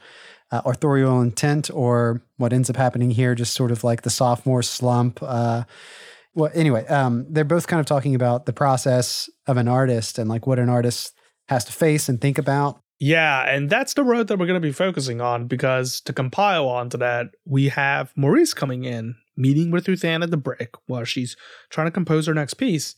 And Maurice says that there is an interesting offer for her now. There is uh like merchandise. We can Mhm. franchise this idea of yours in order to really kickstart it, put it nationwide. And he quotes Garrison Keillor was kind of doing the same thing right there. And he mentioned that, like, okay, so there's two things going on here. Number one, Garrison Keillor was the host of A Prairie Home Companion, was a very long radio show, 1974 to 2016. It was about a fictional Minnesota town, Lake Wobegon. It talked about the denizens of the town and all that.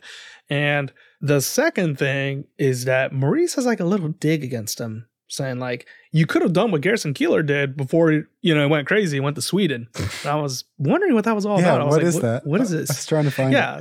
So I found a little thing from the Chicago Tribune in 1987, and it says, by Garrison Keillor's count, four celebrities live in St. Paul.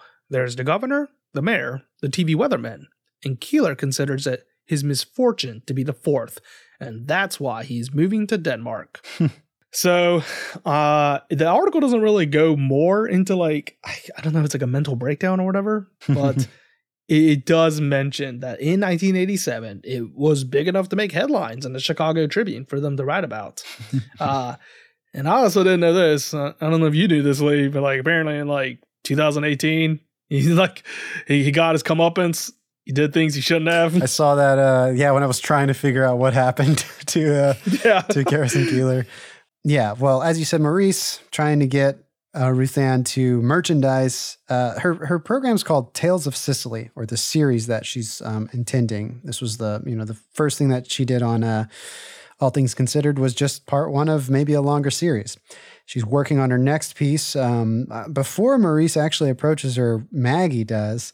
And she's like, you know, people are really fascinated by bush pilots. I think that could be like a really Oh, interesting yeah. subject for your next piece. Like you could ask me what my life is like, and you could include that in your next Tales of Cicely piece. So it's like the town is excited that they're getting some recognition and some fame, and they're kind of excited for Ruthann, but they're mostly maybe they're mostly excited that they're on the map. And Maggie, probably not the only person um, in town that wants to be featured, because I think later we see like people trying to like grab Ruthann's attention uh, as she's like recording like a, a, a rough take or something for for the next episode. Um, but she's dismisses both of them, you know, as they come to the table. She's just like writing away at the brick, trying to figure out what was the next one going to be. Yeah, I think actually the next scene with Ruthann, it's a bit later in the episode, is when they are doing like a little recording um, in the in K Bear. Chris is assisting Ruthann in getting um, some tape recorded for Tales of Cicely. And uh, she starts to talk about Holling and Jesse the Bear. So that would be her, I guess that would be her next story. Um, but as I mentioned, a lot of the townsfolk have gathered outside of K Bear, the glass there, glass window booth, and they're trying to get Ruthann's attention. Someone's on like a uh, unicycle. Everyone's just um, fascinated. And then also, like, yeah, they want to be famous, I guess, part of this uh, celebrity. yeah. Is she using a Shure mic right there in the studio? Uh, I'm pretty sure it's that it's the same mic that Chris uses, right? Yeah, I think so. Yeah, Very that handsome is- mic. Yeah, that is like the the podcasting mic of today is the Shure SM7B, which is the mic that you're using, Charles. So this is probably that same mic, or I know that like that mic um, in in years of the past, like this looks like kind of a vintage mic. It could just be an earlier model. I think it was called like the SM7 um, even before I don't know too much about microphone history. Mm, okay. Yeah, like a vintage SM7. That might be it. I'm I'm sure there's a bunch of different versions of this mic throughout the years, maybe. And that's past the boiling point, and that takes us to our resolution or the way in which we solve this conflict. We have Ed be the hero of the story in that Mhm. he's working at Ruth Ann's store he's talking with her, and Ruth Ann says that she's going to walk away from this. And Ed says, early burnout? And Ruth Ann replies, No, I was only really doing this for fun. This wasn't something in which like I really, really wanted to do. But then she next admits to Ed, the truth is that I'm scared. But I do like what Ed interjects with when she says, like, and you want to know the truth? And Ed says, You want to direct? oh, actually, that's really good. I forgot about that. You want to know the truth, Ed? You would like to direct instead of write, I guess, or instead. That's such a like, isn't that a very common thing? Like actors like ultimately Yeah. just want to be directors. or that is a that can be like a uh, pipeline, you know. Um, she says her first piece was such a hit, and now everybody expects so much. And Ed calls it the sophomore slump. Uh, he brings up the perfect example, which is Steven Soderbergh's Sex, Lies, and Videotape. It was his very first film he ever made, and he won the Palme d'Or, which is like one of only, what, four or five American films to win the Palme d'Or. And it was his first movie. And many people today will also say that, like, he's never made a movie as good as that. I mean, he's a great, he's an amazing filmmaker. It's just kind of like, how do you make a film better than that? Um, that's up for debate. I think he's made some amazing stuff. I do think that's a really interesting discussion though, because I've often heard that if you ever want to peer into like the quote unquote the soul of an artist, you look at their first work because that's their that's them at their most unrefined. Before they properly learn how to place like a semicolon or know exactly how to edit a piece, mm-hmm. this is them essentially bearing themselves to the audience. And you're never going to see that again as they get better and better. And I'm not saying that they're becoming more dull or anything like that. It's just like the uncalculated risks that they're taking are never going to be seen more than their very first piece. Yeah. I don't, so I think that can be true in some cases, but I, I, in my opinion, at least with directors, I think it's uh, mostly not true. I've been following uh, really? one of my favorite podcasts is uh, the Blank Check podcast, and they um, they cover directors' filmographies, and they usually cover directors who, you know, at some point in their career they have a massive hit, and then essentially are given like a blank check to do whatever they want, like their passion projects, their ambition. Um, it's like they they made a movie that was really successful, so the studios are like, here, you can just have all this money, do whatever you want. But mostly it focuses on just like the trajectory of of a filmmaker's career, and usually it's like, what is the blank check moment? Like, what was the moment in their career where they had this massive success and they made like a very personal film. But in a lot of cases, sometimes the first film is usually very bad. Um, and that might not be because um, of anything to do with the artist. It could also just be like resources. Um, it could also be that they just don't know what filmmaking is at the time. I think there's a maybe a, maybe I'm overspeaking uh, overestimating and saying that the majority of filmmakers' first films are not a good metric for their sort of signature or their essence.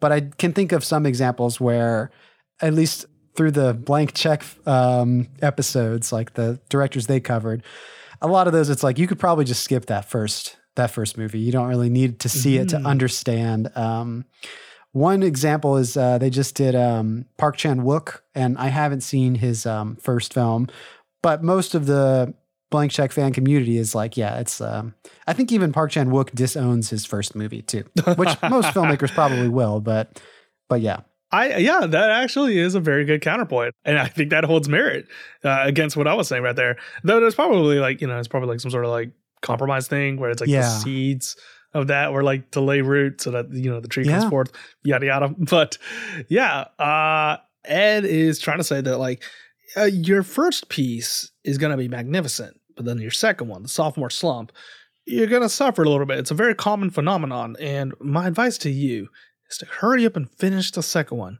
so that you can get to the third one. I really, really love this quote that Ed has. It just spoke to me very deeply.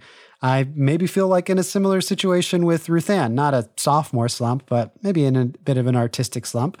Ed says, You know, you remember that short film I made three years ago? I mean, I haven't done anything since that, and I, I would have never even finished that screenplay I was writing if uh, Peter Bogdanovich hadn't gotten on my case. There was an episode earlier in uh, season five, I want to say. I think it was, yeah, it was season 5 Mhm. where uh, Peter Bogdanovich visits Cicely and, you know, inspires Ed to finish his screenplay and stuff. Um, but the advice Ed gives, he says, You want to know what I learned? You know what I learned? That good reviews can be more damaging than bad ones. Don't take yourself too seriously. And get your second project done as quickly as possible so you can move on to your third. I really like that. Those three little bullet points, piece of advice, especially don't take yourself too seriously. I think that resonated a lot with me probably the first time I watched this and even today. I think Northern Exposure can be described as a very serious show, but I don't think it ever takes itself too seriously.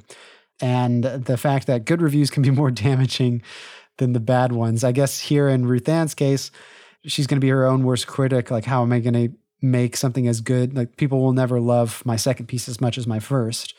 But also, I feel like, um, yeah, validation sometimes can.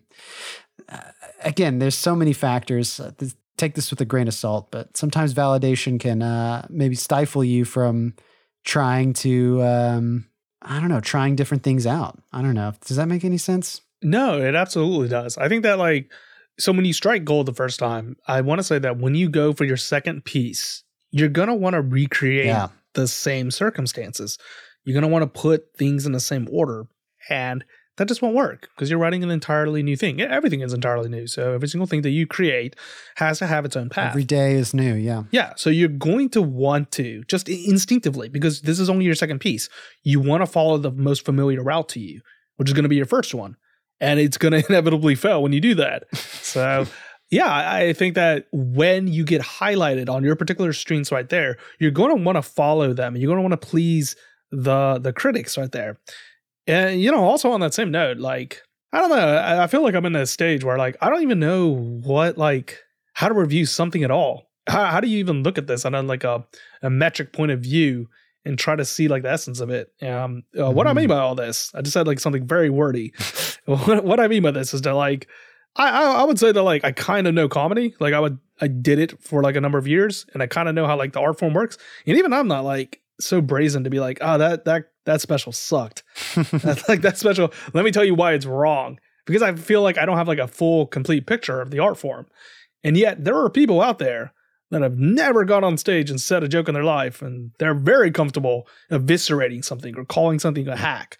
And I feel very uncomfortable with that because it's like if I can't even see this, how are you even able to see this? It's like there's no way. And of course, you know, I, I know the counterpoint is like, yeah, a review is just simply you stating your opinion. It doesn't mean anything. But I, I think that like it makes me uncomfortable for me to even like express this opinion because I feel like I'm doing a disservice to that individual who's trying to create things. Whenever I try to come in and say like, what what you just made is a pile of doo doo.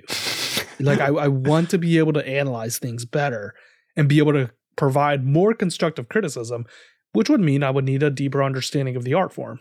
And so like, does that mean I should bar others from doing it? Should I be approaching this in a more totalitarian view? I'm not too sure. No, I think it's uh, just understanding that is uh, having an understanding is like shows like some bit of beginning of mastery. You know, like this is I guess we're going off on a tangent here. One thing that I've noticed about uh, music, you know, we we were in band together, uh, high school band, Charles, and just over the years, like the more that I learned and the better I got at my instrument, the more I could understand that the masters like what exactly was happening and like how they're how good they are. So just like being able to understand more lets you really you think you have an, a perspective or an opinion on what art is, but the more you know about it, it opens your uh, opens up your interpretation to it.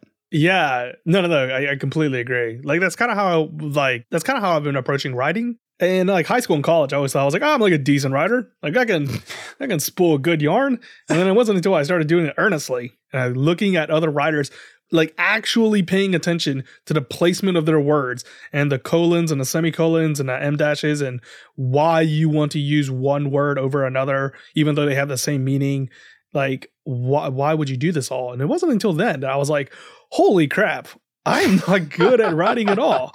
Like I am just like a like college educated level, run of the mill regular fella. I was like, I didn't realize that until I I started doing it uh, for a couple years. I was like, oh shoot, Yeah, the, I can't be talking about this at all. I'm not sure who said it. Probably some uh one of those old like Greek guys, but uh philosophers. But it's like the wisest man is the one who knows he knows nothing. uh, which I think we could uh, maybe kind of tie into don't take yourself too seriously. One of the bits of advice that Ed gives. Uh, but yeah, that was um yeah, just you know, I, I I can think I don't want to get too far off on a tangent, but there are some episodes of Northern Exposure where sort of the resolution is like cleanly stated. Like, um, ah, I can't remember an example, but there's one episode with like Walt where he like clearly states the theme, you know, that's and that's the climax. And for us, when we saw that, we were like, uh, I mean, like it's like it's kind of like on the nose and a bit too tidy. Like they're just telling you what you're seeing. And that's kind of what's happening here. But for some reason, I think it's really powerful. I think maybe because um, maybe because there is an emotional element tied in with Ruth Ann and her fear of of being an artist and how to her fear of her success and how she, how how can she how can she improve herself. Um, so maybe there's like an emotional element that that makes it a little more powerful. Because yeah, I mean, Ed is just kind of like laying it down for us, but it's it's uh, I love it. I, I do think it's actually a very interesting idea that's happening here, which is that the subjects within this art are having a problem, and the artists themselves are having a problem. So the feast is being handled by Little Italy, and they themselves are having their own kerfuffle. And then when we take a step back and we're trying to tell this all for the Tales of Cicely for um, all things considered, Mhm. we see that the person trying to depict all this is also having trouble. Yeah. So it's like a pipeline. It goes all the way from top to bottom. And I think that is kind of interesting to look at. And I do think that there's a statement whenever we end on Ruth Ann capturing this entire festival. And she's saying, like, you know, I'm running out of time, but this is just how life is in Cicely. It's just like these little pockets hmm are happening right here. And I'm just trying to capture them all, but you know, it's a little bit too much for even just my words to capture. Yeah, it's pretty good. Yeah, you're right. So the, the way the episode ends is uh, we get another all things considered broadcast. This is like a, I feel like it's like a live interview or at least just an interview taping because Paul Siegel is interviewing Ruth Ann as they're looking out the window watching the um, parade for the Feast of San Giuseppe. You know, I think they get on that subject, like uh, asking her what she likes to write about. And she says, I just like to write about like what happens uh, in my life day to day and stuff like that. And she says, I'm watching the parade for the Feast of San Giuseppe. It hasn't happened for eight years, something like that. And Robert Siegel says, "Now, what? Now, why is that?" And she says, "Well, that that's a whole story in its own in its own time."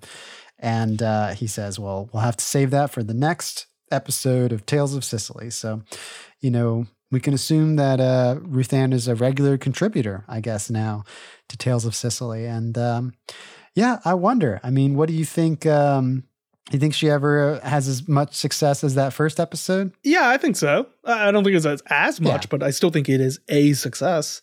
Yeah, I mean, come on, it's an interesting thing. If we think about that first episode, that was burning down the house. That's kind of the fan favorite. Like, what else? What other episode she could she talk about?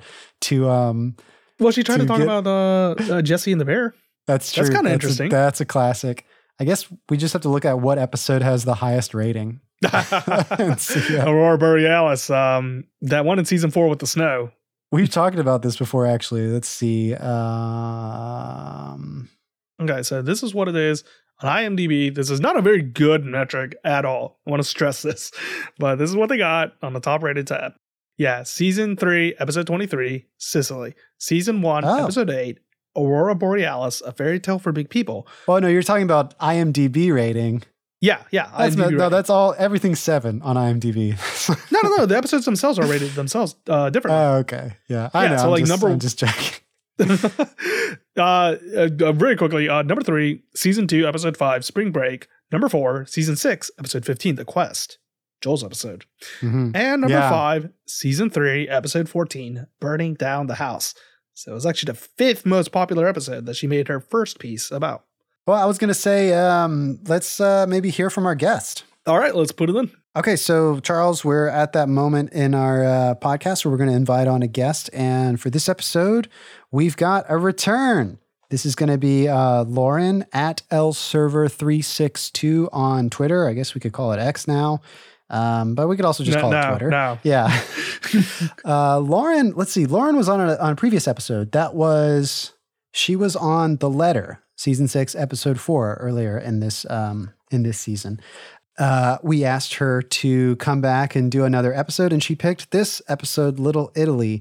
I think as she was finishing um finishing out the series, season six, and uh, I believe we're going to hear, but um, she watched this episode uh, kind of during, amongst, amidst her travel to Roslyn, Washington. So we're going to hear a little bit about that, the uh, the town in which Northern Exposure was filmed. So without further ado, let's hear what Lauren has to say about this episode. Hello, Lee and Charles at the Northern Overexposure Podcast. This is listener Lauren at LServer362.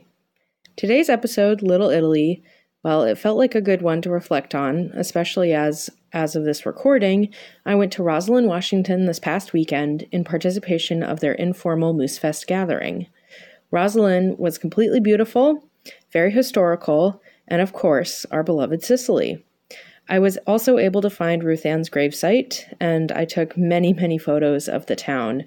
And one of the best aspects of visiting is now, when I'm watching the episodes, I basically know exactly where the camera was placed for those exterior shots, and it really brings the show to life in a whole new way for me. Plus, we also got to eat at the Brick and at Roslyn Cafe. We saw a deer cross the road when we first arrived, which prompted us to sing the theme song. And then later, after we left the brick, we saw a buck with a huge rack cross the street in front of us again. So it just felt right. I highly recommend anyone going to this lovely town, seeing some of the sights like the K Bear set. Uh, Maurice's clock is in the Roslyn Museum. And of course, you get to pick up a souvenir from Cicely's gift shop in the office of Dr. Joel Fleischman. The episode itself really showcased the town very well. I thought it was interesting that Dr. Capra's plot made me think of season 3, episode 13, Things Become Extinct, where Joel is looking for other Jewish people in Alaska in general. And it made me think about how Joel's journey to making Cicely his home or kind of going Alaskan was by embracing things that didn't feel like home and kind of changing in that way. Whereas this plot for Dr. Capra was kind of going back to things that he already knew about and like embracing his own culture and things that were of his home. So I thought that that was kind of an interesting thing to juxtapose.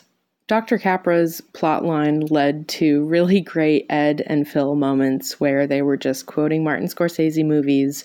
And of course, then seeing Marilyn just having no patience for that was very, very funny and entertaining.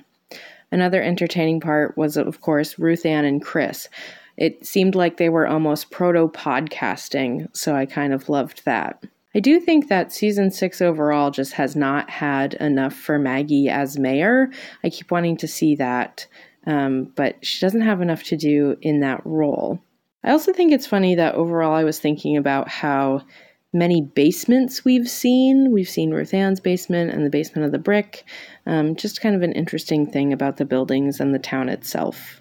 And then speaking of the brick, I thought that Holling was very unHolling like. You you hate to see him and Shelley fighting and they usually work so well together, but I definitely hated seeing bad Shelley.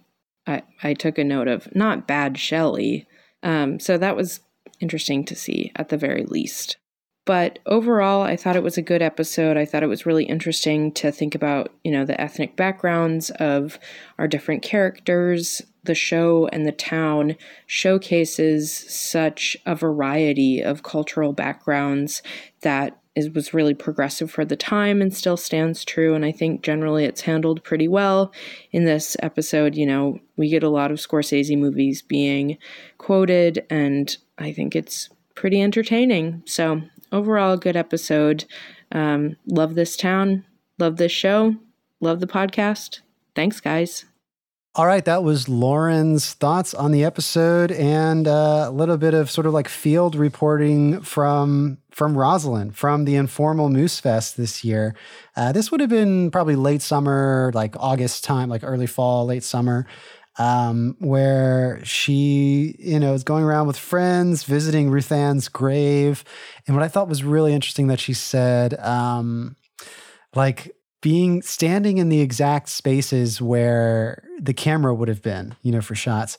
I love seeing like behind the scenes photos of the crew, like on Main Street or whatever, Pennsylvania Avenue in, in uh, Roslyn, and just like seeing the dolly track and like ladders and lights and thinking like, wow, yeah, like people, like obviously we've seen this show, but like these artists and crew and, and actors, they were all like there in that space and time. And that's what made the show. It's kind of, ah, it's, it's a cool, cool thought for me. Yeah, I agree. I think that seeing that this effort and commitment at this one singular location was able to deliver something that's timeless, where we're still talking about it 30 years from now. And I wonder if the people that were working on it on that day, they like they were there behind the camera, or they were trying to help set up for the props, the actors themselves, obviously, the director, producers, all that.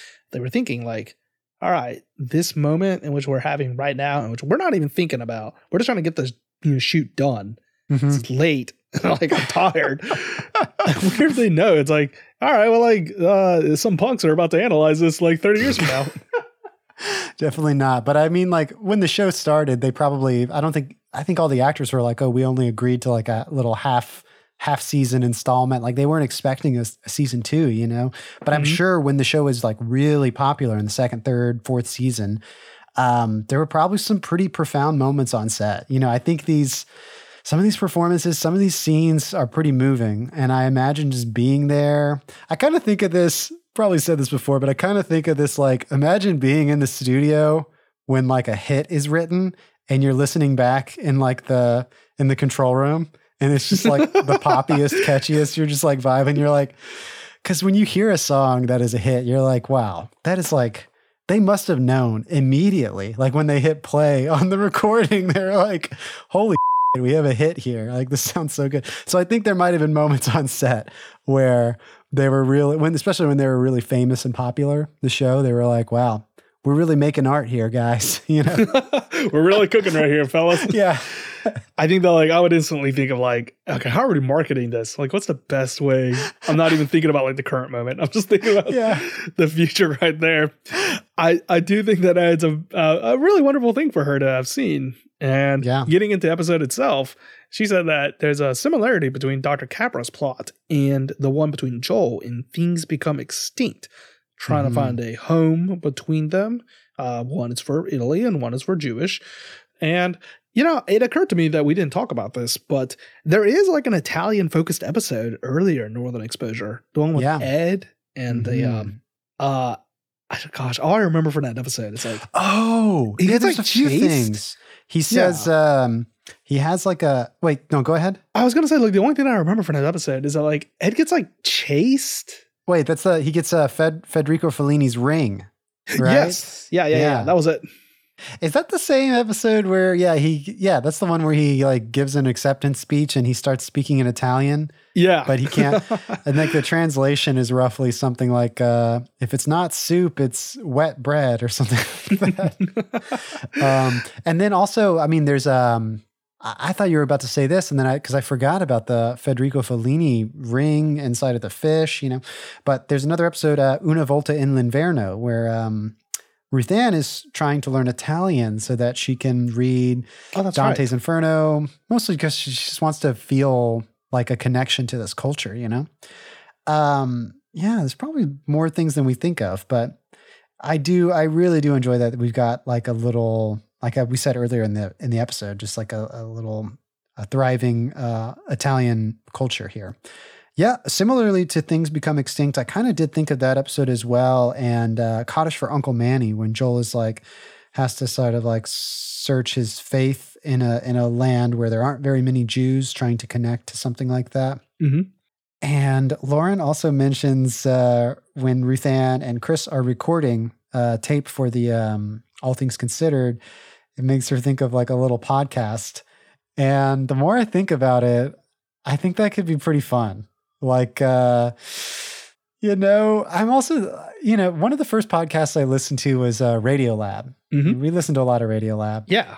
And like, I don't know if the age difference would be exactly the same, but like, what is it, Robert Krulwich and um, Jad Abumrad? I always used to think of like Robert Krulwich as like this much older man who's like tolerating this like sort of like a whippersnapper uh, Jad Abumrad. He's just like a little tweaky little nerd. But yeah, I mean, that's there's something kind of fun about their dynamic on Radiolab. Mhm. And maybe there's a similarity between Ruth Ann and Chris, but they would have their own dynamic as well. And I could also see it being pretty uh, heartfelt and touching and and and um, yeah, I could, I could see that being a, a great podcast. Yeah. I can see Chris like really jumping in Yeah. to like the podcast game. He'd be like Marc Maron. He'd be there on the ground floor from like 2004. Yeah. Like right when the internet's starting up too. He's like, hang on.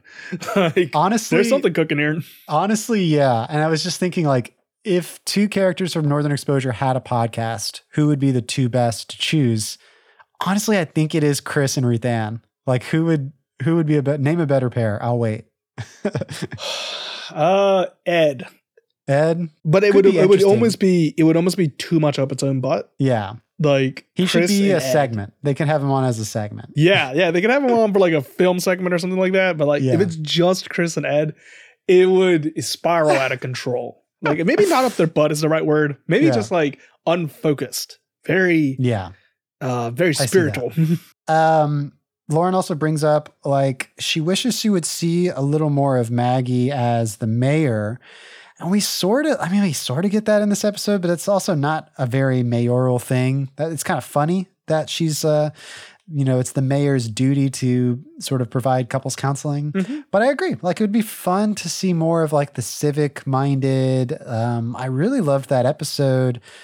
Um, I guess apart from is that the one with like the weird Chris uh the weird Chris fetishization Uh, of Maggie, yeah. but the one where they're trying to get a town dumpster, I kind of Mhm. liked aspects of that. If I can see more stuff like that would be cool. yeah, I agree. I think that they should lean more into Maggie being the mayor. And in fact, I had kind of forgotten that she was the mayor up until this episode. Yeah, because the last episode she's like um opening a cinema. She's like a commercial real estate. Yeah, you yeah. know, She's like That's a like a- manager. Right. You you just don't associate that with being a mayor, like at all. So definitely they should be leaning more into that. Yeah, not saying she can't have both. Uh, you know, she can't do both at the same time. But it's like, yeah, I wish they would underline the mayor thing a little more. But I mean, always the mayor has always been kind of like not really a huge thing in Cicely and Northern Exposure. That's true.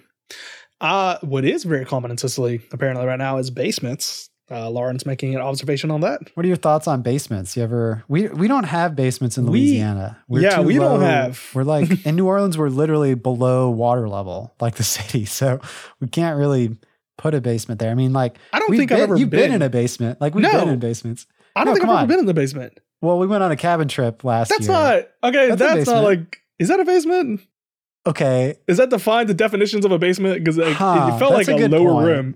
It was kind of like a low, but it was like uh it was underground, right? Yeah, because it was below ground level. But the house was kind of have- built up. The house was like built up on a Yeah, Yeah. it did have a water heater down there. So like maybe that is kind of feels basement esque. Kind of like the basement vibes. But no, yeah, I don't think I've. I definitely have like a romanticized view, but I think a lot of people who hung out in basements in the '90s like loved that. Like that's a that's a vibe like we totally didn't get. So of course we romanticize it, but yeah, I would love to have a basement. Damn. She also mentioned about Holling being very unHolling like, which is Right. true.